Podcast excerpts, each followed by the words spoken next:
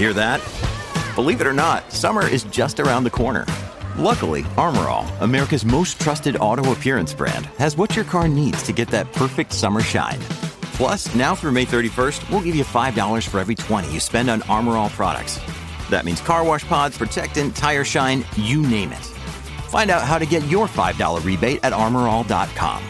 Armor All, less work, more clean. Terms apply. When you need mealtime inspiration, it's worth shopping Kroger, where you'll find over 30,000 mouthwatering choices that excite your inner foodie. And no matter what tasty choice you make, you'll enjoy our everyday low prices, plus extra ways to save, like digital coupons worth over $600 each week. You can also save up to $1 off per gallon at the pump with fuel points. More savings and more inspiring flavors make shopping Kroger worth it every time. Kroger, fresh for everyone. Fuel restrictions apply. With threats to our nation waiting around every corner, adaptability is more important than ever. When conditions change without notice, quick strategic thinking is crucial. And with obstacles consistently impending, determination is essential in overcoming them. It's this willingness, decisiveness, and resilience that sets Marines apart. With our fighting spirit, we don't just fight battles, we win them. Marines are the constant our nation counts on to fight the unknown. And through adaptable problem solving, we do just that. Learn more at marines.com. Mary redeemed a $50,000 cash prize playing Chumba Casino this year. I was only playing for fun, so winning this was a dream come true. Chumba Casino is America's number one social casino experience. It's serious fun. With over 80 casino style games to choose from, you too could win life changing amounts of cash. Be like Mary. Log on to chumbacasino.com and give them a whirl. That's chumbacasino.com. No purchase necessary, void or prohibited by law. 18 plus. Terms and conditions apply. See website for details. The voice in the preceding commercial was not the actual voice of a winner. Lucky Land Casino asking people what's the weirdest place you've gotten lucky? Lucky? In line at the deli, I guess? Aha, in my dentist's office. More than once, actually. Do I have to say? Yes, you do. In the car before my kids' PTA meeting. Really? Yes. Excuse me, what's the weirdest place you've gotten lucky? I never win and tell. Well, there you have it. You can get lucky anywhere playing at LuckyLandSlots.com. Play for free right now. Are you feeling lucky? No purchase necessary. Void where prohibited by law. 18 plus. Terms and conditions apply. See website for details. From Autosport.com and Autosport Magazine, I'm Martin Lee. This is the Autosport Podcast. Well, Red Bull qualified first and fourth and finished first and fourth, but it wouldn't be the fairy tale conversion of pole position to race win for Sergio Perez. Instead, it was Max Verstappen taking the win over Ferrari's Charles Leclerc by half a second with an enthralling last gasp battle between the two.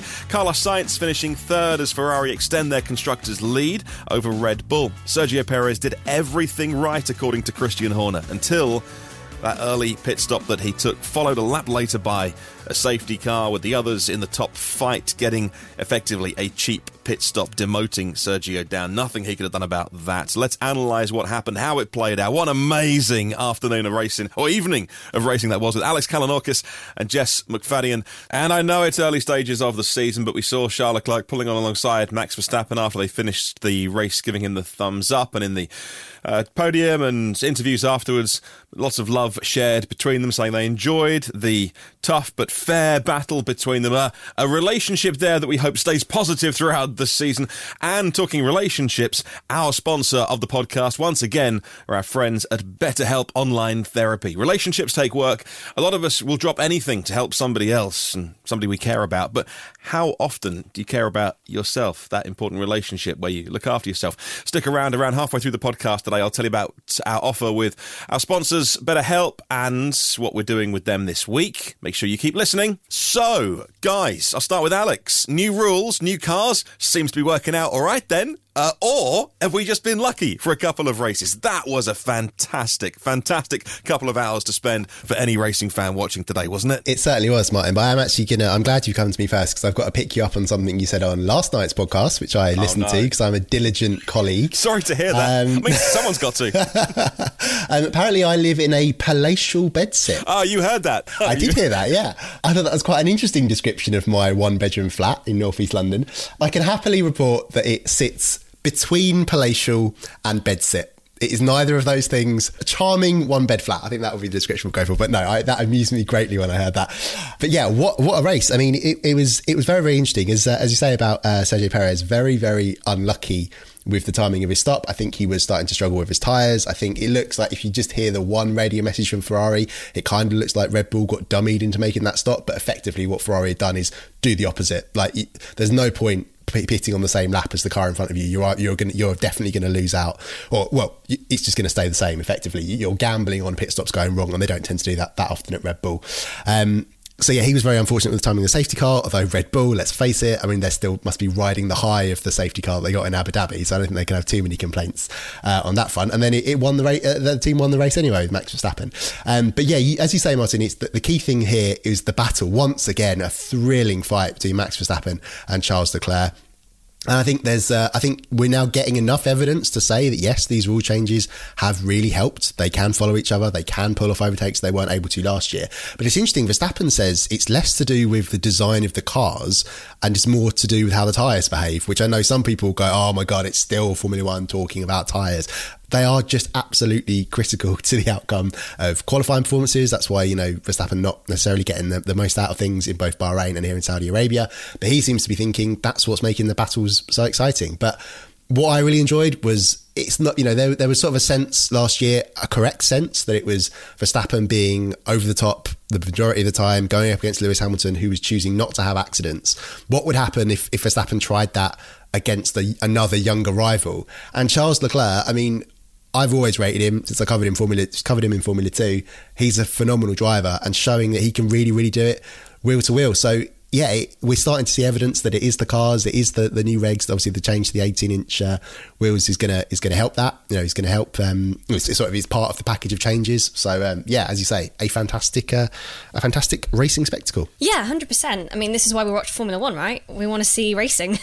so it delivered, which is great and kind of very much aligned with with what Alex just has just said. But for me, I think building on what Alex said and, and kind of hinting at what you were suggesting there, Martin, it was the what I really enjoyed was how clever the racing was. I think from everything was it wasn't just about who's got the fastest car or you know where the where the, the two the top teams today um, were finding the advantages and the disadvantages and using that against one another. It was about it was about the fact that they were cleverly using DRS and kind of playing mind games at 200 miles an hour, which I just still find extremely impressive. The fact that they can do that, and I know that might sound like a really obvious thing to say, but they're not just knuckleheads with fast cars.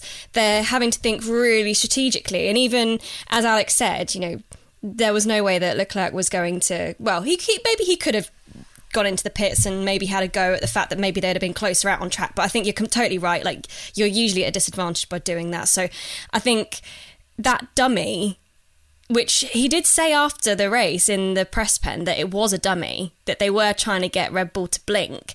You know that's clever. And then the use of the DRS and understanding how powerful or um, it, it was to be able to we, we saw hints of it last time out in Bahrain. We saw the hints of like if you if you can hold back and get the DRS, then you ha- you have the advantage in the next phase of the circuit. So I'm really enjoying that because I think it's again it's a it's a you know not to say that people haven't been clever before. We've we've seen it with the likes of I forget what year it was, but Vettel at Spa, knowing that he could get the jump on Hamilton if he if he you know maneuvered the car in a certain way. Like we're used to seeing this kind of stuff but i feel like it's really becoming almost like a characteristic of charles's driving style. Um, and i think what really impressed me again today was that i thought that max actually was being outwitted.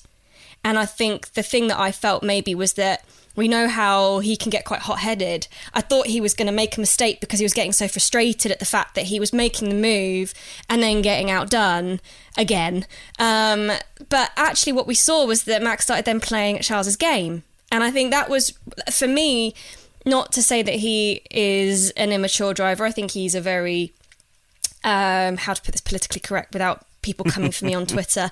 Um, he's he's an aggressive driver. We know that, and I think well, yeah, our, well, our, boss Kev, so our boss Kevin Turner, uh, yeah. uh, chief editor, uh, comes under a lot of stick, a lot of stick from from people who because he says Max Verstappen's not the complete package. He is he's almost there. He just needs patience and a bit more.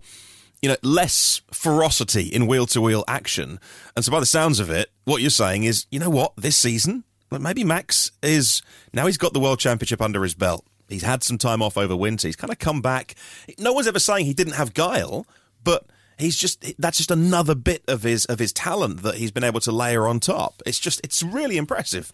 A hundred percent, and I think um, what I really enjoy is that these drivers have to adapt in terms of who they're battling against, like who the battle's with. And I think that's that again, like that was what I think what I felt when I was watching was that that's what we were seeing with Max. It's like he knows he knows where he can apply pressure and where he needs to change his game. And I think we're seeing that more and more as, as he as he goes through his through his career. He decided I'm not I can't I'm not going to win the aggression game with Charles because Charles doesn't seem to seem to blink when it comes to Max. I don't think I think he kind of knows right. Well, if you send it, then we're both out. So you're going to hurt because at the at this point in time, you're trailing you don't have any points. So it's kind of, you know, up to you really if you want us both to crash. But then he then Max decided, no, okay, I'll play the clever game then. And I think we've seen that, you know, he knew how to play Lewis, he knows how to play Charles. So I think, you know, that's going to be something that as we move through the season, if is this still going to be a uh, like a, a narrative that's going to m- make its way through through the season. But I guess for, uh, I did see on Twitter people kind of not actually liking the DRS chess as I was like referring to it as like it's a bit is it a bit you know um, kind of manufactured. And I know that people have a problem with DRS in the first place, but for me, it just it just showed like there's is a tool that the drivers can use, and they were using it cleverly. So I don't know, like I didn't particularly mind it, but I'd be interested to know what you guys thought. Well, the thing is about the, the, the DRS tactical tool versus farce thing is that it is only becomes a farce if it's the same every race. So if at every race there's a really strong DRS and it becomes a game of who can drive slowest before some paint on a track, then it's going to become a farce and it's going to become dangerous. And you know, although last year we saw Lewis running into the back of Max, um, uh, it, it, we went out without incident today and uh, and I thought it was, it was interesting because they were locking, you know, uh, locking up and not looking like the complete professional racing driver that always got it totally under control. Although, to be honest, the cars do look a handful this year. Sorry, Alex, I, I interrupted you. Carry on.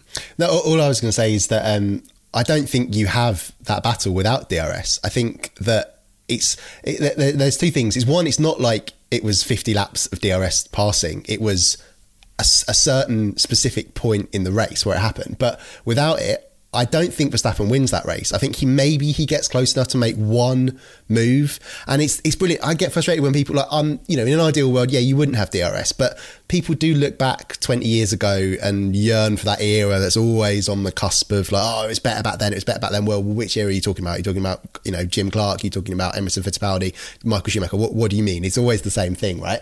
But those races were people remember those amazing key moments, but it was just tended to be just one. It wasn't necessarily constant wheel to wheel fighting. I think with this DRS, you, you know, it's it's the same in Bahrain. It wasn't going to go on forever, and it was the same here. It sort of it just worked for that period of time, and they're so clever the way they were using it. You know, Max adapted his approach. I think Jess, you're right. He he does seem to be sort of he has changed, or it, the early evidence suggests he is sort of playing the longer game. That really was evident today because he had to wait until late in, later on in the stint because that was just the way it played out with the tyres. And he said he knew that. I think he was a bit like, right, I can't do my usual thing of go all out on the attack early on he waited, he bided his time, he realised what Leclerc was doing in terms of using the second DRS to get back. So he was like, no, right, you're not doing that again. And what was brilliant was Leclerc immediately recognised that. So they both lock up, Leclerc hits on the gas and just just heads off. It's like the, the the peripheral vision. Like, you know that helmet cam? You saw Leclerc in Bahrain going left, right, left, right, left. How on earth they see anything is tremendous. Just the spatial awareness to know what your rival's doing. You're listening,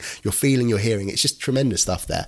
Um, but yeah, so I think I think people complain. If you're complaining about that, I mean, are you ever going to enjoy Formula One if that if that's what you're complaining about? Like, you know, yeah. Mm. Well, guess, a, a yeah. couple of things that I, I loved about uh, today was firstly the two cars, the two teams set their cars up differently. So you had that top end pace from Red Bull, and then you had the Ferrari that could pull away in sector one. Uh, in the race, it was Max that uh, topped out the. Um, speed trap at 334.6 kilometres an hour. Uh, bottom of the 18 runners uh, that ran was Ferrari. Carlos Sainz 318, and then slightly above him in 16th, Charles, uh, Charles was at 320. So there's you know you've got an offset there of, of 14 kilometres an hour, and then layer on top the slipstream, then layer on top the DRS, and there was just that that offset that made great racing and this new rule set and new cars where different teams not only they look different visually, the bits that we can see, they're setting their cars up differently. But Alex, let me ask you, you're going to be flying out to Melbourne in a couple of weeks' time. Well, flying before uh, two weeks' A time. week, it's a week today, yeah. Yeah, right. E- experiment, Melbourne, no DRS. Like, uh, it, would that shut up the Everybody, the, the, don't wake up for the race. would that, would that stop the doubters, no- right? So, but no- would that no stop the doubters? Would would there be a terrible Melbourne race? It's not been on the calendar for two I years. don't think that's a fair. I don't think that's a fair circuit to test this out on No. because holy moly! it would stop. It would stop. How I about we just I do like it the for idea one of race? experiment, Martin, but please can we not do it out the park? Because I think that's that's like RIP F1. I think so. Like, Just let's- saying. I think well, I think there's two things there, and one is to sorry to live so relentlessly in the in the real world, um, but you can't you can't just have one race run to different rules. Is that I got annoyed about that with the sprint races last year? It's like Yeah. have them fine. Experiment with race weekend format. Don't have them count for championship points because that's that's just not fair, really. Um, and it'd be the same, it would be the same with Melbourne. But I think the bigger problem is you would have one very boring race. Uh, they've done a lot of track changes. They've invested a lot of money. That great organisation, the Australian Grand Prix Corporation. I know they're really really looking forward uh, to having the race back. I know a lot of a lot of they have they've had to cap ticket numbers. I'm fairly sure just because they just can't get the number of officials and the way things are you know going to be managed with the COVID rules and things like that. Phenomenal race. I'm thoroughly looking forward to, to going back there. But yeah, I just don't think I just don't think having DRS would work out. But I think what's really interesting is that don't forget, I think the way they reach those speeds are completely different. So the Ferrari hybrid uh, upgrade they introduced at the end of last year packs one hell of a punch. So they accelerate off the corners really, really, really fast. The Red Bull has a much lower drag philosophy, so it is able to hit uh, a higher top speed. But the Ferrari can get to its top speed quicker, so it balances it out quite nicely. I do, however, suspect if the Red Bulls were to lock out the front row, I don't think Ferrari would see them by the finish. I think it's clearly a slightly peakier car, or Red Bull just operationally. We saw that last year when it came to getting the best out of the tyres in what I still maintain was the fastest package last year. They're not necessarily 100% all over it. But I do suspect they have just a fundamentally stronger package all round. So if it were to be Red Bull start in front, I think DRS or no DRS, I still think Red Bull wins that fight. Yeah, I think I think Perez Perez was on for the win today. Really, if he hadn't have been absolutely scuppered by Latifi's crash. Latifi giveth, but he also taketh away. I think in the case of Red Bull. It, it, it had been a whole 24 hours since he'd binned it into the wall, so he was due a crash. He is having a bit of a shocker of a season. He, where he, you know, you've got Albon coming in alongside him on a, on a year out, and and with the greatest of respect to Albon, who's a phenomenal racing driver, he isn't George Russell, and yet he's not having the problems that Latifi's having. It is a difficult package. Obviously, it's not where Williams wants it to be, but yeah. Struggles for, in your third year for Nicholas Latifi. That's a bit difficult. Just very quickly on Sergio Perez. Jess, I'm not. I don't know. I have a sneaking suspicion his tyres did seem to be going off just a little bit towards that stint. Leclerc was coming back to him. Christian Horner says, yeah, that that was the lap they were already planning on pitting. So strategically, they didn't lose out. They were obviously just completely screwed over by the safety car. But I wonder whether Leclerc would have been able to get him towards the end of the race. And then the amount of time like I'm sure Max would have been as waved by. I wonder whether that in itself would have meant that Leclerc just drives away and just about holds on. I'm not I'm not really sure. I think sort of the safety car ultimately did destroy Perez's race but it also might have saved Verstappen's race if that makes sense Yeah, no, I, think, I mean, it's one of those things like we just all never know, will we? It's always going to be a what if. But I mean, I was looking forward to seeing if the Mexican Ministry of Def- Minister of Defense was still uh, kicking because that was my biggest that was my biggest criticism of him last year. Was like, where the hell was this for the whole season? Like, I know it was a a lot was riding on that, and he really like brought out the absolute you know defense masterclass but i was kind of looking forward to seeing that and we didn't we didn't get to see it and it was just a bit of like oh okay. But uh, i mean doesn't matter because we still got a cracking race regardless. It's just it's just one of those things. But yeah it would it would have been interesting to see if if how that would have strategically played out. Um, but we just had a different uh, strategic play out. So and I think you know, it, don't as feel well, too bereft I think as well, just quickly with Perez, at least he was on pole. Like I, I criticised him quite heavily last week. I think uh, Kev, uh, as you mentioned, Kevin Turner earlier. I think he was sort of arguing that I should have given him a higher rating in the driver ratings, and I was like, well, he did get bullied off the road by Hamilton, and he let a Haas by, and that you know he was absent from the lead fight, and if he'd been in there, I think. Okay, it doesn't matter, as you say, just because of the way the, the race ended with the Red Bulls retiring. But he did let Red Bull down by not being there. Here today, totally done over by circumstances, but he was that he was doing the better job than Max because he got it on got it on pole position. So you know, I, I take my hat off to him there. Credit where credit is due. Great weekend from Perez. Yeah, I think we missed out on the, a team orders uh, scenario that I think would have added some spice to it today. Because after the, the, the horror that was watching the end, you know, both sets of fans at the end of last year, after a winter off, I'm currently quite enjoying the Lewis versus Max because although Lewis hasn't been in the fight really, they're, they're still starting to go at each other now. But uh, it's not as it's not as mean and horrible. So I'm quite enjoying it at this stage. And I know that I won't, and I'll regret saying this on the podcast so early in the season. Uh, but I was I was wondering whether team orders would come into play, and then you get that whole kind of oh well, Max was only able to do this because he's got a, a teammate that can pull over and let him aside. But we never we never saw that. Max Verstappen, of course, getting the win. Surely not uh, look, this early in the season. I don't think. I don't no, think I, no. So I just I think if you're Red Bull, you do it. If you if you genuinely Really? think you're in a fight with Ferrari, you have to do it because I don't. But I'm sorry, I, I know I, I get quite a lot of stick for being on a downer about Perez, and I think he's a really great guy, and I do rate so many of the things he's done. But he just isn't Max Verstappen. I don't think he's going to be. I could be completely wrong. Fine. I just don't think he's going to consistently be able to do this weekend. And if it comes down to, as we saw last year, the last lap of the race for the points, Red Bull will be silly not to back one driver, and that team is Max's team. But are you really going to kill the morale of the guy that needs to give you the the constructors championship Yeah, as well? no, I, I see that. Are you gonna see- yeah. Are you gonna destroy him on race two? Because that would be if if I was like I think if we're, we we we've been talking about the psychological games of Formula One, right? That I think would be a poor team choice. I totally agree with you. Back Max Verstappen. Back him for getting like basically dragging your team through to, to the well uh, the constructors title and obviously probably better off better chance of getting the drivers title too.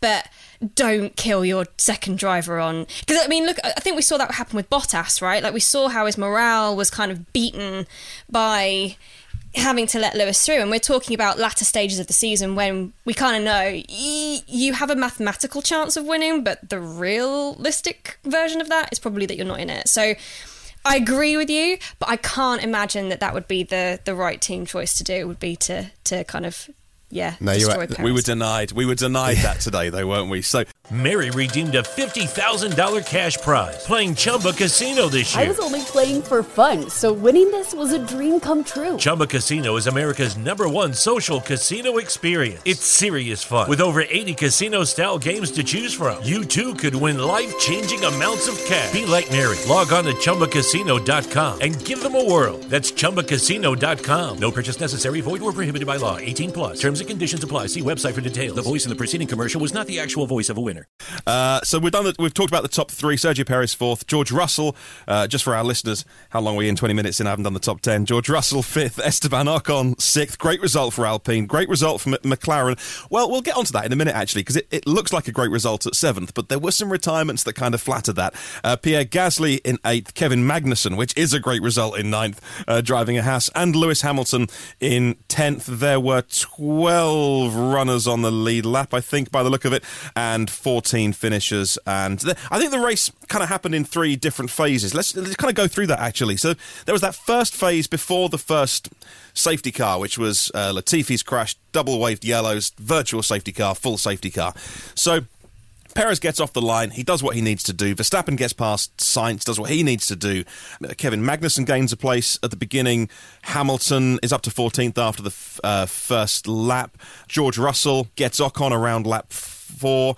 And then you get that lap seven, eight, nine section of the race. I think I- I'm right in saying that was the Alpine battle. And for me, that was the early highlight. So uh, let's talk about that for a little bit because it was Alonso and Ocon really going at it. I think Ocon did maybe squeeze Alonso on the on the straights. A, a little, it was it was kind of a late move, but it wasn't. I don't think it's dangerous. And then when Alonso finally gets past him, uh, a little payback and a little a little nudge on turn two, just to say, "Hey, I'm past you," and a sort of little little swerve into the wall. But that, that was fantastic, letting the drivers do battle. And of course, Alonso would go on to retire. Unfortunately, with I've not actually looked at the reason. I've not seen the team statement afterwards. They haven't said what it is. They don't know what it is at this Oh, point. okay. Which, mm, Well, he, yeah. yeah, He, he was cruising around at 70 miles an hour. There was a display saying "cool the car" or "car cooling," and that was a real shame that uh, that we lost uh, lost, lost Fernando after 35 la- uh, Fernando Alonso after 35 laps. But that battle, I loved seeing, and they got a of TV coverage as well for uh, for their sponsors. So you know, everyone's a winner. It was great seeing them race. It was, Oh no! Come on. No, it was. But I think there's a massive butt coming. No, I think if I'm putting my team manager hat on, it hurt them. It really hurt them. I mean, we saw that they got, you know, swallowed up by Bottas taking advantage of the fact that they were having a scrap together and they lost out on a lot of time. And I think it was good to see. And I do agree with the ethos of, you know, the second race in kind of linked to what I was talking about with Max and Perez, you know, fine, have have a bit of a Barney, but I think it went on just for a, a little bit too long. Um, and yeah, I think so.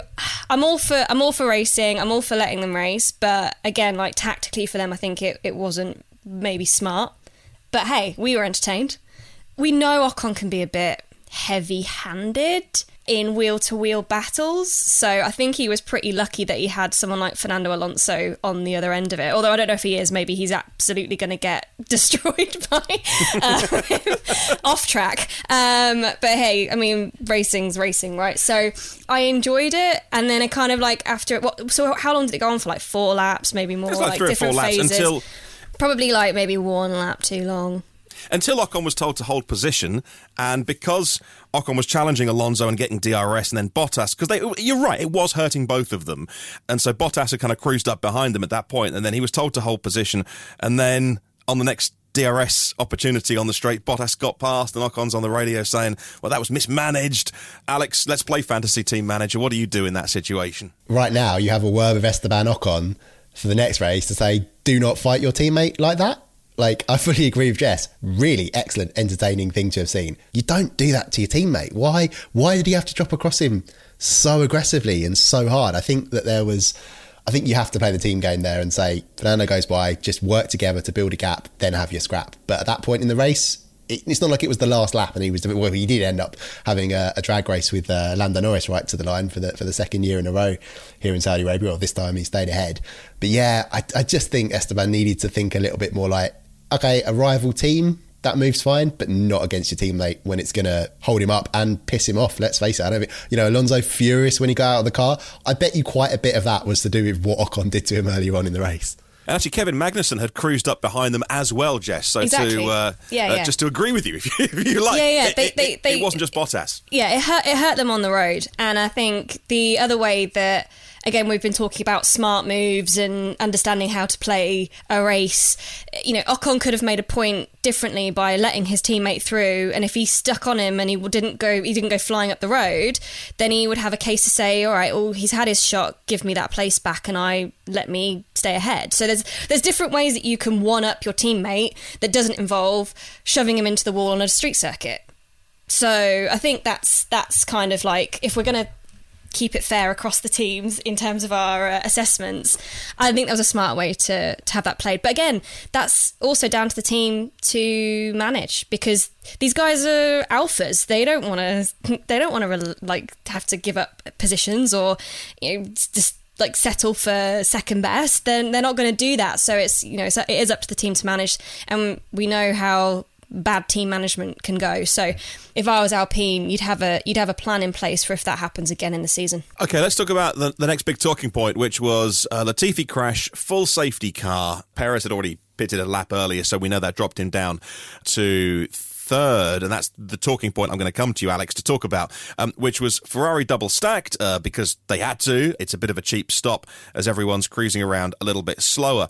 But when Sainz comes out, he is ahead by I don't know how much because we never got a clear picture from a decent angle.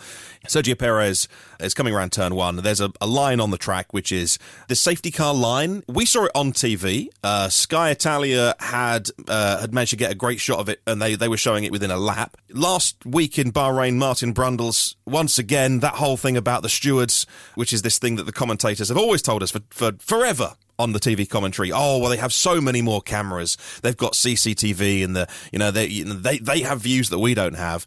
And yet they couldn't make a quick decision. On the Sky commentary, they were saying they're going to leave it up to the teams more more this year with this new way of, uh, of of regulating it. What's your take on that? Should it just be as simple as telling the teams swap positions, please? Other people saying, well, actually, the rules say you can't swap positions under a safety car, you can't overtake or let someone pass. So they had to do it under racing conditions. What's your take? I understand Ferrari fans saying if you'd sorted that out earlier, then Carlos Sainz could have had a run on Max Verstappen under the restart. And that was unfair. You can make that case. I think it would have been irrelevant because Carlos Sainz isn't at Leclerc's pace, so he would have fallen back behind Verstappen reasonably quickly. Um, I think the outcome was correct in the end because you know Red Bull made the call. They're like, right, you've got to let him have that position. And I think the key thing is that the FIA are trying to get away from. It was this race last year, wasn't it? It was. Well, I mean, I say last year. It was only four months ago when I was there. They are trying to get away from this, you know, the sort of bartering that went on under the red flag, where it's like, oh, I can offer you this. Blah, blah. I actually didn't have a problem with that. I thought that was actually a, a pretty fair way of doing things, and it's the same sort of like it's like, well, if you, we advise you to give the place back. If not, this is going to the stewards. That was a continuation of that. It's just Michael Masi. I think it was the way he phrased it that people, you know, got annoyed by. Um, anyway, with this, I think, yeah, the, the, the, they've said to the teams. I mean, it's mainly in relation to off-track passing or you know, con- you know, moves that are on the line or on the edge. They're saying just you make your call or we'll make it for you, but we're not going to tell you either way. And I think, I think that in certainly in this instance, the right thing happened. I can kind of see why you'd, you'd say, oh, it stopped uh, Sainz having an attack on Verstappen, but I think just all things added up, it was the right outcome. I don't, I don't think Sainz was getting any higher than third today, and I don't think Perez was probably coming back at Verstappen and Leclerc once he got behind them, or ended up behind them rather. I don't see a massive issue with it. It obviously caused Sainz a bit of frustration, but that's because I don't think he was quite clear on the fact of whether he was going to have it have that position given back to him. So I was a bit skeptical of the whole self-policing angle. um, I don't think we've really seen anything so far. I mean, we're only two races in, but we've not really seen anything so far that would lead me to support my fear of the fact that teams might just not do the right thing. I think maybe the fear of getting a penalty or the fear of like not knowing what the stewards are going to do, maybe that actually makes the teams play ball more. But I think that again, like that's just going to be something that that we have to keep an eye on as we move through the season. Are you missing FIA radio? Yeah, hundred percent. Because it was a long safety car period as well. It, it was, and I, but I think I think I totally understand why they've gotten rid of it, and not to keep going over you know last season, but they did look like a bunch of mugs really through it um, to put it lightly. You know, it, it just what it showed was that sometimes that there isn't a lot of clarity, or there wasn't at that phase of the of race control. There wasn't a lot of clarity on certain things, and I think it's it's to do with the fact that F1 is has a bunch of very convoluted rules that are open to interpretation. So it's actually, unfortunately, something that isn't going to go away overnight unless they tighten up those and have black and white rules. Um, but I don't think, as a little bit like what we touched on with having DRS or not having DRS, I don't think we'll ever be satisfied in that sense. Like I would, I would prefer things to be more black and white, a little bit like akin to the whole track limits of the white line. Sweet, like we can get on board with that. Um, and I think there does need to be a little bit more throughout F1's rulebook of that happening, so that we don't get those instances where on uh, the race control radio that we're getting any kind of well we don't know what's going on. Oh actually aren't these like you know teams telling race control the rules is not a good look. If they get that under wraps then maybe it will make an appearance again but i think they got burned by it so much last year it's just going to be something that we now don't have a look in anymore. Ah the relationship between teams and the stewards race control yes, at times a little fractious last year. Hopefully, we cannot talk about 2021 too much and move forward. But that leads me nicely into talking about today's sponsor of the podcast. We can't make this show without our sponsors and obviously without you listening. And if you want to support our sponsors, if it's of interest to you, let me tell you about BetterHelp Online Therapy. Relationships take work. Yes, if you are on the pit wall talking to race control, that relationship takes work. But a lot of us drop anything to go help somebody else. We'll go out of our way to treat other people well, but how often do you give yourself the same treatment? You need to look after yourself. You know, a personal story. My wife is a nurse, and sometimes on a Formula One weekend, I can finish at two, three, four o'clock in the morning with the work on the podcast and the other things that I do with the team here at Autosport. And then Monday morning rolls around, and our three year old baby is waking up, and I need to be good dad. And my wife always says, look, you don't take care of yourself first. You can't take care of other people. That's her nursing training kicking in. Well, this month, BetterHelp Online Therapy wants to remind you to take care of your most important relationship, and that is the one you have with yourself. Whether it, it's different for everyone, right? Whether for you, it might be hitting the gym. Maybe it's just taking the time out to, I don't know, some personal care, go get a haircut or trying therapy. You are your greatest asset, and BetterHelp want to remind you that you need to invest the time and effort into yourself. Like how you invest time into other people so much. Well, BetterHelp is an online therapy service that offers video, phone, and live chat sessions with a therapist, so you haven't got to see anyone on camera if you don't want to, or you can. It's totally up to you. Much more affordable as well than in person therapy, and you can be matched with a therapist in less than 48 hours. If you give it a try, you'll see why over 2 million people have used BetterHelp online therapy. And the one time in my life when I needed to talk to somebody else, another professional, I've got to admit, I went into that experience thinking that I was in some way less of a man, less of a guy, in a little uh, way, a little bit weak for not being able to work out these problems after some trauma that my family had been through. And honestly, it was the best thing I did. That person didn't make me feel small or stupid or not being able to cope. It was amazing. I highly, highly recommend it to anyone. Not just talking to the guys in the audience here, but the podcast today is sponsored by BetterHelp and Autosport. Uh, listeners of the show get 10% off your first month at betterhelp.com slash autosport if you want to give it a try maybe just put the feelers out see what it's all about that's b-e-t-t-e-r-h-e-l-p dot com slash autosport all right back to the podcast uh, I mentioned the sort of three phases of the race that I saw it play out today. That middle phase of the race was was not a case of hold steady because there was some action after the safety car came in. They were all on the hard tyres. Um, there was that change of position where Sainz went back. You know, Red Bull did give the place back. We saw the first hint at the DRS battle that we would we've already talked about between Max and Charles when uh, Magnussen and Lewis Hamilton were doing the same thing around lap 23 24 uh, where Lewis lost out the first time and then the second time wised up to it and, uh, and and got him.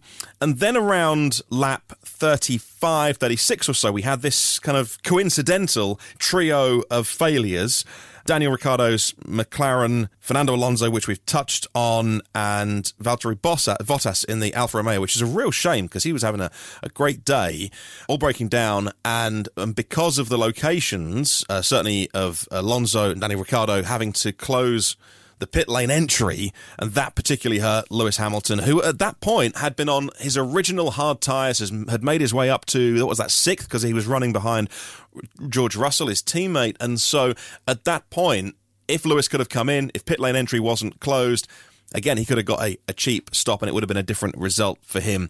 And then we get into the final phase of the race, which I think I think we kind of talked about first because that was all the main action to talk about. Alex, uh, anything else you want to cover off from kind of the main part of the stuff that we've talked about so far before we go into individual drivers? Yeah, I think well, this may this may cover off one of those in particular. But as you, as you say about uh, Lewis Hamilton being on his starting tyres, Kevin Magnussen was also on the hard tyres, and both of them. Well, Magnussen says it outright the nightmare scenario for that strategy was a safety car on around lap 16. It was like you, you, you are totally screwed by that point because you've you, you can't make the medium tires uh, last to the end at the pace that they need to go to. So it was all in hope for the best from that point. And Hamilton actually ends up getting screwed twice by the timing of the VSC because Magnussen was able to come in he was okay the second time around when it came to, came to the VSC. Um, but with with Lewis, it would have, obviously it would have been advantageous to pit under the VSC, but the pit lane was closed, so he was he was screwed either way. Um, so yeah, unfortunate. It had sort of shades of uh, 2020 Italian Grand Prix, but obviously this time Lewis saw the boards. You know, they heard the messages. It was quite a, the replay. You know, the radio message. It sounded like it was on. The I haven't actually. I've not gone back and watched the onboard, but it looked like it was. He was. It was I'm, I, have got to make a decision at 200 miles an hour here. I, yeah, too far on the edge. Um, but yeah, so as we sort of said earlier, that the safety car, the VSC, they giveth and they taketh away. That, that is ultimately what happened there. All right, there's a few drivers that I want to get into, Jess. And the first one, I think we've covered off Max and Charles pretty well, but is, is Carlos Sainz. I want your opinion on his season so far. Two podiums, absolutely fantastic. Out of the box, Ferrari are competitive. A real sleeping giant has woken up. And yet I can't help but feel he's been so close to something greater. He couldn't improve on his second run pace in qualifying. He couldn't get to the standard of his teammate. He couldn't match Max. And yet I feel so bad offering any critique of Carlos Sainz because two races in, two podiums, he's doing very well. Thank you very much. I'll take that. What's your take on, on how he's performed? he's come away both times from both races, even though he's on the podium, uh, extremely disappointed. I mean, again, he it's doesn't. so strange to see, right? It- he's well- like he's down about the result. He's almost miserable. maybe we can take at this stage in the season we can take that as a positive because if he if he's seeing P2 as like we have to go away and learn um, which is obviously that a driver's favorite line to say when they don't quite get the result that they want I want him straight up there in the title fight I think you know I, I've been a massive fan of Carlos Sainz for a long time now I think he's he's very consistent he's very steady he's very skilled um, and I think he he does deserve to be at least in the mix. But again, you've got people like Charles Leclerc and Max Verstappen, and they just seem to have this like little extra something, which makes them slightly untouchable. Now, I'm sure there are going to be opportunities that Carlos will seize the moment. He's very good at seizing opportunity. Um, and I think that's, you know, we're again, we're only two races in. So I'm sure that he will get his time to shine this season if that Ferrari stays competitive, which I think it probably will. Um, but yeah, he's just, he just can't, he's not shone yet. Um, and I'm sure Alex has maybe got a bit more analysis as to why that that might be. Um, but I'm I'm I'm say, staying fairly optimistic, but I don't know if he's quite got that extra bit to beat his teammate. And that's quite tough. That's quite. I think they're they're such a good pairing. They're so strong, but it's a little bit like you know if Lewis Hamilton's your teammate, you might be a really good driver, but you're probably not gonna be you know the star. And also, the, also Leclerc is Ferrari family, right? It's, you know, he, he would bleed Ferrari. So there's also that he's coming into a team where there's clearly someone who is not at the Schumacher level yet of molding a team around completely around themselves, but I can see the way that's going for Leclerc. the sort of downer mood that he's in is a reflection of Ferrari's in this title hunt. It is real. We're going to be fighting for wins at every race. This is my chance, and I'm I'm I, blowing it is too f- strong a phrase, but he knows he's not at Leclerc's Mm. level. Basically, what's happening is he's not confident with the car, particularly when it comes to rear handling. He just doesn't. He's just not. He's not gelling with it to this point. And it's almost like when the fuel comes out in qualifying, it masks it. He's able, he's because he's a, such a fast driver, Carlos Sainz Jr. Like um, former one of my our former, former autosport colleagues was like, oh, I don't rate him because he wasn't very good in British F3. And I was like, okay, that's one thing. But did you see how good he was against Verstappen when they were at Toro Rosso? Like he's really quick. He's really good. Um, and obviously you see that again in qualifying when the fuel's out, he's just able to grab the car and take it and pushing Leclerc, who is one of the fastest drivers. Like he's he's up there with Hamilton and Leclerc, uh, sorry, Hamilton and Verstappen in, on one lap pace. So Sainz, Sainz is a very quick driver. But when the fuel goes in and it comes to those long runs, the car, the lack of confidence, the the the sort of the extra sliding and the, the harder wear that puts on the tires, it just it, it exacerbates it. And that's why, even though you know we had uh, a safety car and everything got compressed again, he's still you know nearly ten seconds off the lead come the finish. Plus the fact that they were massively holding each other up by fighting each other, he would have been even further behind if it just you know run to the flag with either one of Verstappen or Leclerc winning out. Um, so yeah, it's, it's I think he'll get there, but it's, it's it's like it's almost like it's almost like the Mercedes package overall. All the pieces are there. It's like it's just how long will it take to get on top of it, and by that point is he out of the title fight? So he, you know, he, you can tell he's worried because he needs to get on top of it quickly. Uh, we'll talk about somebody else who I was going to ask you, will he ever get there? But um, we'll come to that driver later in the podcast. Um, and, uh, uh, I guess you run the, run the risk as well, Alex, of the more that Leclerc dominates, like Max dominates, and, and then has a teammate that will pick up results as and when, that that's good for a title battle, good for us to watch, can be, you know, good for the team as well, the Constructors' Championship. If you've got two strong drivers. I guess on the other hand, if he does get it together, if he can work out how to get this car performing when it's heavy on the long run pace, and that takes points away from his teammate, and you're against a team like Red Bull, which is so clearly a one driver team. Sorry, Sergio, but it is. That gives a bit of an easier run to this year's title championship for Max Verstappen, doesn't it? If they start to become more equal. Yeah, exactly that. Exactly that. I think. Um, yeah, I think. I think with with Ferrari, I think they just say, "Oh, considering the last two years of hell we've been in, we'll take that. We'll take we'll take the problem of having to decide which one of them wins or Right, whatever." yeah. But um, but yeah, it, it, it, it that is why Red Bull Red Bull are made stronger by the fact that they just go, "Yeah, Max is our guy because we know he can deliver. And I'm just actually just to go back way back when we were talking about Sergio Perez. Jess, you're completely right in my take of like ah yeah just just just put him behind on the second race of the season. I forgot that he's a human being. And I think we do that too often on the internet and things like that. And of course he would destroy his morale. So no, that was the the completely Yeah. bigger picture view was the correct one there. Um, but yeah, I mean. I, I, I I think he'll get there. It's just uh, my bigger worry if I'm Ferrari is that Red Bull start getting on top of the tyres. They start qualifying at the front and they just develop away from them. Because I think as if you look at Ferrari today, when it came to those, you know, the, you know, they, they were going to gain massively under the safety car, but they still could not afford to have a pit stop go wrong, or Verstappen was going to go past them.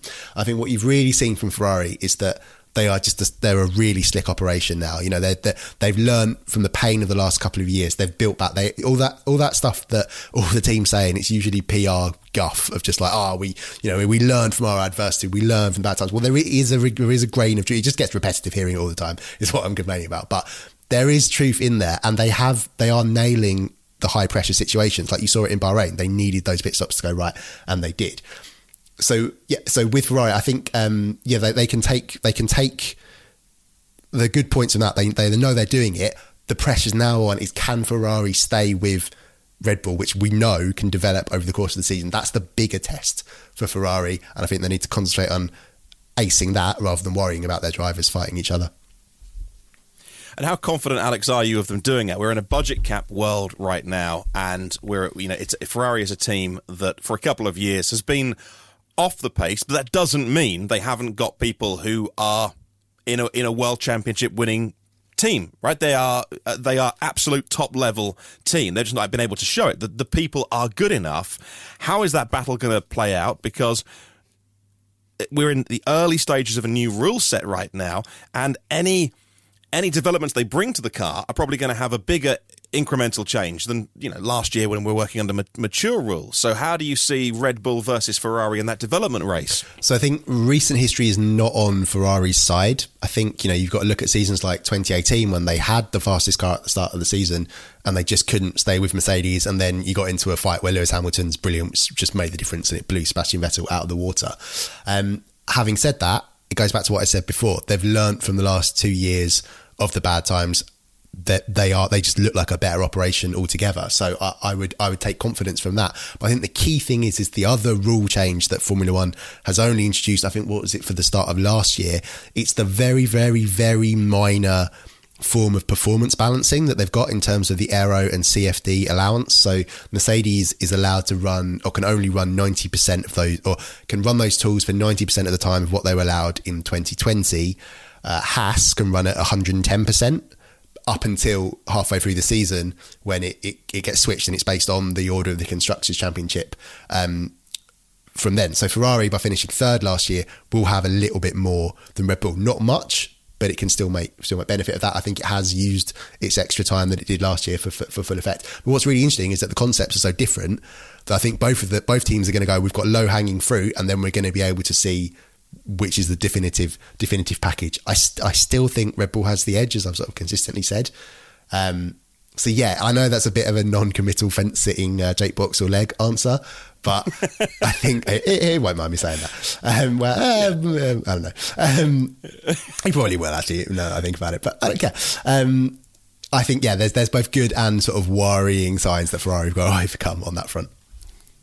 Sure, sure. Okay, right. Jess, I want to hear your thoughts on Mercedes. George Russell said before the race, on merit, if he finished fifth, he would be uh, delighted, or, you know, words to that effect. He was aiming for fifth, and he did indeed finish fifth. A bit of a lonely fifth as well, and a bit of an anonymous race for George Russell. Doesn't mean to say that he didn't drive a good race today. Lewis Hamilton working his way up to 10th. At one point was running behind his teammate, but again, that's before he'd stopped, and we've discussed that Lewis was unlucky with the stops, but generally on Mercedes, we're two races in now, got a two week break before Melbourne. But of course, these flyaway races, again, it, it is more difficult, but not impossible to bring major upgrades. And again, in a budget cap world, Jess, I just can't wait to hear your thoughts on Mercedes now. We've got a bit of a, a steer on where they are. It's painful, isn't it? Yes. Well, I'm sure it is for them. Um, yeah, it's not looking great. Um, but I think we knew that we knew that straight away after Bahrain that you know, they weren't going to come to Jeddah, which is completely different from you know all the other tracks that we've got going on this season, and to have found the magic fix in a week. So uh, I think actually fifth for them was pretty good. Um, so Lewis, obviously, we've touched on a bit, uh, bit unlucky, but he did climb a few places on the road. So I think that is certain positive things. But he was outdone by a Haas. which is not so certainly was. not so fun. So yeah, I think they've got a lot to. You know, th- they've they've said it consistently. They're not ready. They can't they can't get the concept working quite as well as they want to. It's going to have to be something that they are continually trying to do throughout the season, but obviously they're limited in what they can do. So uh, George seems so despondent. Like it's actually really quite tough to watch him in like the TV pens now because it's just like he thought this was his moment. He thought this season was going to be the season when he could be in the championship fight, having sat. I'm going to put patiently in inverted commas because I don't think he was very patient at all. Certainly not at Um, Imola last year, was it? no, exactly. So you know, he's he's he's done three seasons at a backmarker team. He's now graduated to top tier, and they don't have the package for him to deliver. Um, but you know, I think you can't discount Mercedes, but I think also there's got to be a level of realism as to whether or not they're going to be there. Like, can they do it? Can they? change fundamentally change and fix the car in a season that's a tough ask so i just don't i don't think they're going to be there this season and i think it's just going to have to be one of those times where the question's going to continually be asked throughout the season no doubt but i think this is going to be a pain season i you know i, I talked about pain races but i don't know how quickly they're going to be able to fix the problems that they've got and get the concept working. But they've been really radical. But uh, yeah, realism for me is saying they're not going to be in it this season, and maybe they're just going to have to hope that next season they have something that works. But I don't know how quickly Alex thinks that maybe we can they can get that turnaround. Well, I'm I'm famously an optimist. I mean, I'm not, but um, I I, genu- I think I think I think Mercedes could do it. I think that engineering team with what they've got, they've gone down that route because they see potential in it. Once they can solve the porpoising problem, and they're able to run the car lower. They will get there. It's just a question of how long will that take? Will it take five more races? Will it take ten more races? I have faith in Mercedes, and I think a resurgent Mercedes in the fight with a driver like Lewis Hamilton, with an up and comer like George Russell, what a story that would be taking on Ferrari and Red Bull. I, I, I, I would love to see it. It's probably more what I'm getting at. But I just think to come back to Russell, I was so impressed by him this weekend. Like, Yeah. what happened yesterday in qualifying, where basically um, Mercedes said to, or Hamilton and Mercedes and his engineering team went, right, we're going to go with this. We, we, we have no other hope. Let's go with this extreme setup and just see what happens. And it backfired massively. Well, you have to put a good chunk of the blame on Lewis there, but he's got he's got credit in the bank because he's Lewis Hamilton. He's the greatest Formula One driver of all time. Fair play, didn't work. You know, you, it's a hiding to nothing because the car is so far out of the out of the performance pace at the moment. Russell was just like, okay, this is what I got, and he delivered it. You know, yeah, out qualified by the Alpine, but he got him straight away at the start of the race. And I just thought it was a an important. It was important for Russell to do that because I, I saw he got a bit of stick like after you know qualifying behind Bottas in Bahrain. I thought, well, again, he just tried something and it backfired on him in a car that you have to try things, otherwise you're just I going mean, to it's end going to up happen though, isn't are. it? It's Well- the, people are people are gonna throw that in his face like whenever they can because they love the drama of it. Which, know. which is fair, but I did think it was a bit like, nah, I think it's a bit like, do you remember when Leclerc was promoted to F1 with Sauber and he spun in Bahrain in qualifying and everyone was like, oh, I guess he's not that highly rated. It was like, well, three races later in Baku, he's he's he's, he's fifth in a Sauber or whatever it was. Like, it, it, these, these guys are highly rated for a reason. And I just think with Russell, he's he's showing his class, and and particularly this weekend, given all the off track stuff, he's the only GPDA director on site with uh, Vettel uh, being absent. Alex Wurz wasn't there, the chairman. So it is painful to see him in those media pens, but he's also a sort of he's an old head on young shoulders. You know what I mean? He's just he's almost sort of wise beyond his years. Um, but at the very least, he can look back on this weekend, and I think from driving perspective, absolutely brilliant. And he is certainly used to driving a car that is not just going to immediately put you on pole and just steam away into the lead. As much as he might have wanted to step into that car this year, he is used to driving around problems and outperforming um, the car. And not saying that's a, a you know a good thing for him, but at least he's used to that with Williams and. Unfortunately for him, it continues this year, and uh, and we hope that uh, that he gets a smile back on his face as soon as possible. Alpine, I think you know, although Alonso retired, Esteban Ocon recovering to sixth. I think they should be pretty happy uh, with with their weekend and, and how they've uh, they've started.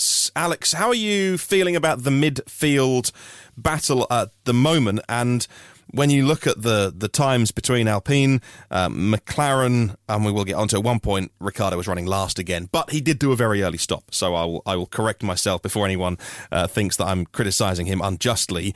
But the same as Bahrain, like he's he's he's he's been last in both races and, and worked his way up. So McLaren are really struggling. Alpha Tauri in there, Alfa Romeo, I think have got some some reasons to be happy. Um, uh, but ultimately, Haas as well. And you look at, you know, they're running one car. Kevin Magnussen got 18 days notice and he's beating Lewis Hamilton and in, you know, the second race of the year. So that midfield, Alex, as it's, as it's shaking out, how are you feeling about what you're going to go and see in Melbourne in two weeks? Oh, oh, very excited, very excited. I sort of, looking back on testing, I was both completely correct and completely incorrect of my assessment of the midfield. How so? Well, and basically, so? it is it was totally muddled up, and there was no there's no way to get an accurate order. But when you sort of you make your educated guesses, it was like, oh yeah, McLaren really strong in Barcelona. Yep, yep, up and coming form team. That car looks like it's got a, um, a potential. No porpoising. Oh, it's got no downforce. Ah, okay, right, yeah. So the brake problem really was disguising a much much bigger issue there. So McLaren, big trouble. Alpine you know, sort of stand out in terms of they're ahead, obviously, naturally of McLaren, but also Alpha Tauri as well doesn't look to be the threat that it has been uh, to the top tier runners um, in, in previous seasons. But the big surprise, and one thing that I kind of called it, but also I sort of quantified it in that basically Haas, I was like, I was told they could be up there as the sort of, you know, the team that is around Mercedes level or just behind it, or it could be much, much further back. It is around Mercedes level. Like, actually, I think Kevin Magnussen, while it's a great story that he's in the points again, I think, and I think he'd admit this because he's that's the sort of guy he is. That car probably should have been sixth. I think that if he if he didn't have the neck problem in qualifying, if he didn't wasn't unfortunate with the strategy today, I think he would have been higher up. So it's both sort of good and bad. It's like, oh, he's doing an impressive job in the circumstances, but also the car, it's sort of like, oh, it's got such potential. So yeah, I'm I'm I'm really intrigued to see where Haas goes for the rest of this year, and also just knowing that team, they've been through some some horrible times lately. So good for them. Finally got a package. I do think that if the Ferrari power teams are still going to be so consistently ahead of the Mercedes ones, it's all going to kick off uh, politically, which is very interesting. That's what we like. You know, we like these stories as as journalists. Um, but yeah, and then there's you know Williams has got its its problems and its struggles, and we, are not even talking about Aston Martin. I mean, Lawrence Stroll must hate that because they're so far off the pace. They're they're irrelevant. You know, even when Sebastian Vettel comes back, I like to think he'll be a step ahead of Nico Hulkenberg, who is an excellent super sub, but he hasn't had the full you know complement of testing still where, where, where's that Aston going to be? It's not going to suddenly be fighting for the higher end of the of the of the points positions. And, and for a team that Lawrence Stroll has said, I want to win world championships with it. To be in irrelevance, I'm sure is really, I'm sure they're really reeling about that, and it's unfortunate to see, but it does. That is just the game, isn't it? Someone's got to lose. Mary redeemed a $50,000 cash prize playing Chumba Casino this year. I was only playing for fun, so winning this was a dream come true. Chumba Casino is America's number one social casino experience. It's serious fun. With over 80 casino style games to choose from, you too could win life changing amounts of cash. Be like Mary. Log on to chumbacasino.com and give them a whirl. That's chumbacasino.com. No purchase necessary, void, or prohibited by law. 18 plus. Terms and conditions apply. See website for details. The voice in the preceding commercial was not the actual voice of a winner. Yeah, completely. Jess, how are you feeling about the midfield battle? Yeah, the fact that it's super tight, It's- So- it- and, and, and and totally and totally muddled up for what last year gave us. In in that we're seeing Haas I still can't get used to seeing Haas so so far up and fighting. And yeah, people say Ferrari B team, etc., or Ferrari power goes a long way, but I, I love it. I absolutely love seeing these teams make that big step up. And and as they did when they entered Formula One, but people have short memories. It's it's just so good to see them you know, uh, with a reason to come out every weekend and think, right, we get some decent decent points here. On on a, a wet weekend, on a lucky day, we could get a podium. So I'm I'm loving this midfield battle. It, it is like in the case of Haas, it's great, but if you sacrifice an entire season, if they didn't deliver this season, why are you here? really, like uh, not to be. You know, I feel like I feel like Alex and I are swapping roles here. I'm usually like the eternal optimist, and Alex has a level of cynicism, and I feel like I've taken on that role, and Alex is the one saying, "No, everything's great." No, no, guys, this is No, this it's is what. I'm. Li- I like this is it. what I'm like when I've had some sleep. we found the magic ingredient. this is it. Excellent. it. This is it. Awesome. Uh, no, I like it. It's uh, it's. Uh, I know, I don't, are you keeping me on my toes? That I don't, don't know what to expect from you. Don't worry, Um, normal then- service yeah, will so- resume soon or later. I'm sure. I'm sure. Especially in Australia Oh, when yeah, you yeah. that whole Just I the flights thank there God it's a alone. standalone Terrifying. like Yeah, it's, I know. it's, yeah but yeah Um, a couple of things in case our listeners uh, turned off the TV coverage, as I'm sure nearly everybody does the minute the race is over. Um, some of the outstanding issues, if you're wondering about the awkward stumbling over um, each other of Alex Albon and uh, and Stroll, then Albon does have a three place grid drop for Melbourne, and those uh, investigations into possible speeding under the yellow flag at the end of the race. Carlos Sainz, Sergio Perez, and Kevin Magnussen all given the all clear over that potential of ignoring the yellow flags in the closing stages of uh, of the event today. So let's look forward then. Oh, a, a, quick look at. Uh, where everyone stands then. Constructors, Ferrari, 78 points, 50 points clear of Mercedes at um, 38 points. Red Bull just a point behind uh, on 37 points. And then it's Alpine, Haas, Alfa Romeo, Alpha Tauri, and McLaren, Mercedes. Oh, uh, that was the one question I forgot to ask you. Uh, so, Jess, um, I want to talk about Daniel Ricciardo. Last year, he got a pass. Right? He, he got he got a bit of a pass from journalists, from the fans, because he was getting used to a car, and you know the the the, the last of the late breakers couldn't get his, his head around the you know a different a different a, a car and braking system it's it's it's tough to it, you know it's tough to see, and he goes to his home race in two weeks' time as well, and he's not going to be challenging for a podium. no but that's Formula One, isn't it? It's- like I think, I, I think like really that's just uh, if if McLaren don't have the package, then the, this is just going to be what it is. I mean, it is. No one likes to see. No one likes. Everyone likes Daniel Ricciardo, right? Like there are very few people that don't like him, and we know what he can deliver. Um, he's got that track record at least, I guess, but like did he get a pass? I don't know. I think he got. He's had it. He's had it in the neck quite a few times. You know, he's come under a lot of criticism. Um, you know, Netflix love to stick the dagger in a little bit as well. So I don't know if he got a pass, but we we like j- those those things don't just disappear just because we go into an off season right? Like, I mean, obviously, they, you would hope it would because you'd get the car set up right, or maybe like McLaren would learn a bit more about Daniel's driving style and and try and adapt it slightly. But I mean, again, like, there's only so much that they're going to be willing to do because, again, that's when we talk about great drivers. Some of the great drivers have been able to switch teams semi seamlessly and be able to drive whatever they're given rather than have the team or rely on the team to change the car to fit them. Um, I don't. I wouldn't know what that's about because I'm not a racing driver. But you know, you do seem to see like that there are certain people that are able to do it. Like Carlos Sainz, I think, has been one of those people who's jumped from team to team and just very quickly picked up what it is that they are that he's that he's handling. Um, so yeah, it's it's still not looking rosy for him. I think the the point was that he probably would have wanted to come into the season and and, and had a bit more of a um, a, chance at getting the the the results that he was starting to at the end of last season. But the McLaren just isn't in where any of them want. I think like Lando coming home. Um, in the points, at least, was was a good good finish for them, um, and obviously just missed out on a on a spot um, in front of Ocon. That's uh, something at least to to come home with, uh, slightly optimistic. But yeah, I don't. Uh, there's not really much to say from my part. There's there's not really much to say about Ricciardo. I think he was he it's it's it is what it is.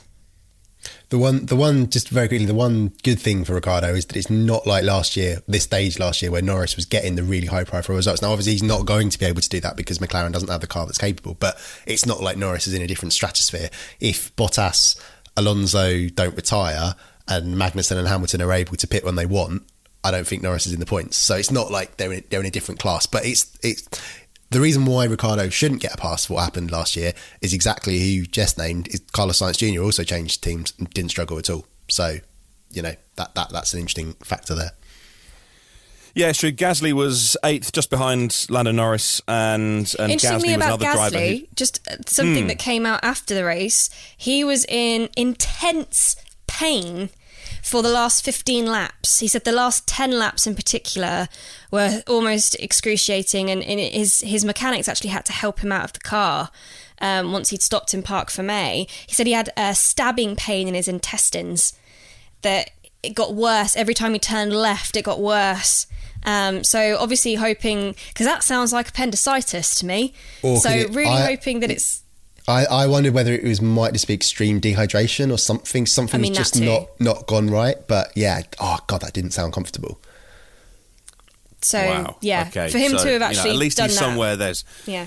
Yeah, I mean, there's a lot of medical support, as everyone knows, at, uh, at any Formula One round, and so he's got the best people around him to uh, to work out what's going on there, and uh, hopefully it's something that he can, uh, as you say, like a dehydration or something issue that's uh, nothing nothing more more serious. Looking at the drivers' championship, Charles Leclerc leading with 45 points, Carlos Sainz with 33 points, Max Verstappen in third, getting obviously his first first points of the year on the board with 25 points. George Russell is fourth on 22, and Lewis Hamilton somehow uh, in fifth. With 16 points, but already that gap starting. Can I just to say open one up as we- another yeah, go another ahead. funny moment was the fact that that Lewis had to ask if he got a point for tenth.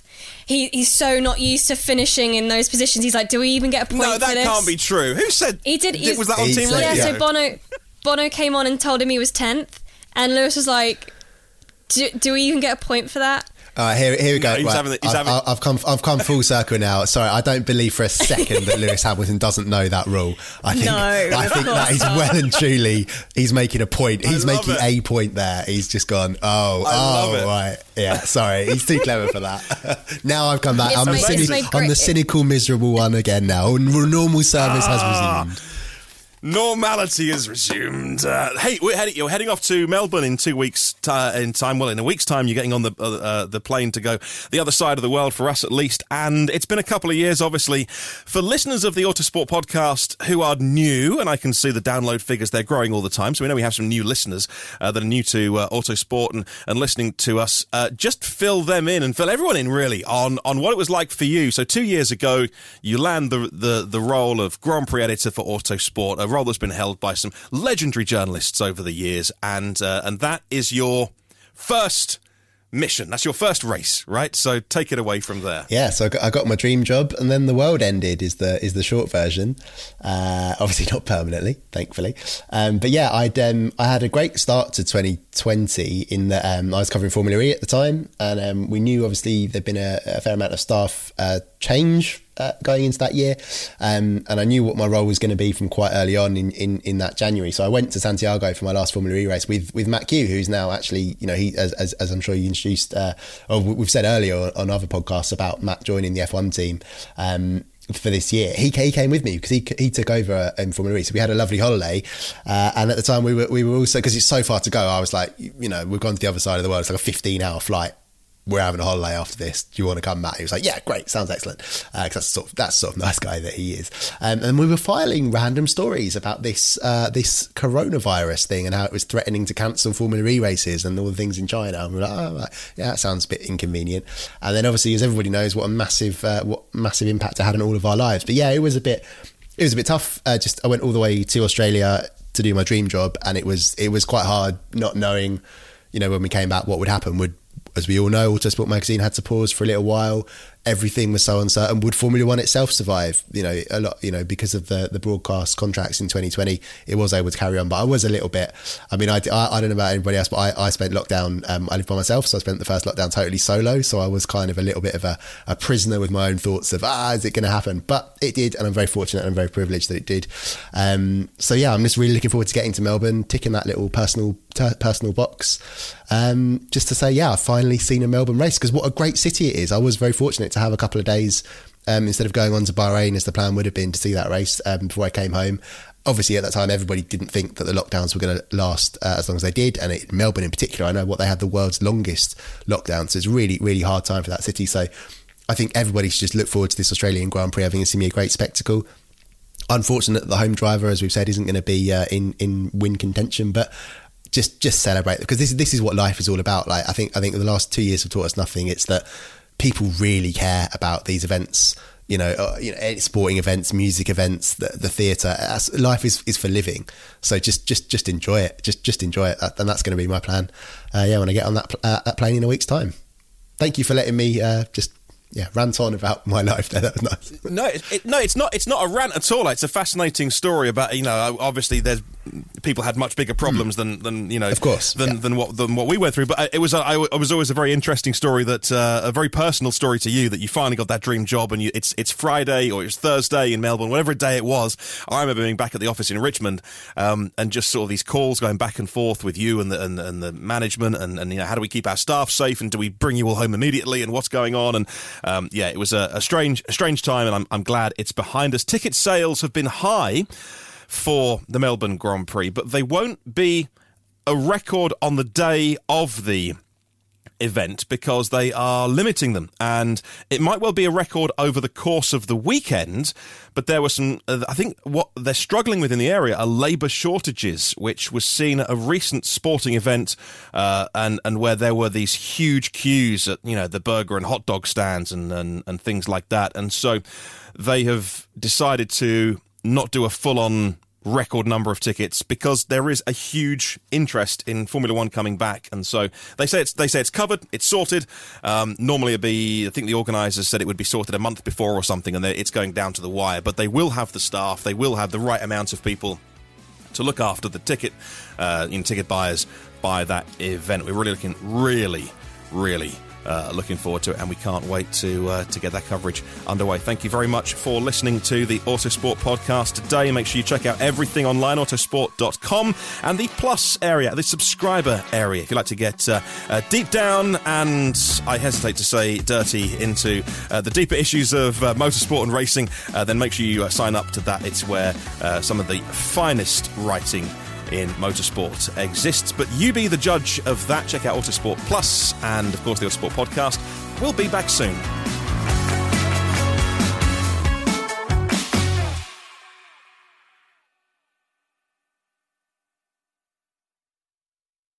Mary redeemed a $50,000 cash prize playing Chumba Casino this year. I was only playing for fun, so winning this was a dream come true. Chumba Casino is America's number one social casino experience. It's serious fun. With over 80 casino style games to choose from, you too could win life changing amounts of cash. Be like Mary. Log on to chumbacasino.com and give them a whirl. That's chumbacasino.com. No purchase necessary, void, or prohibited by law. 18 plus. Terms and conditions apply. See website for details. The voice in the preceding commercial was not the actual voice of a winner.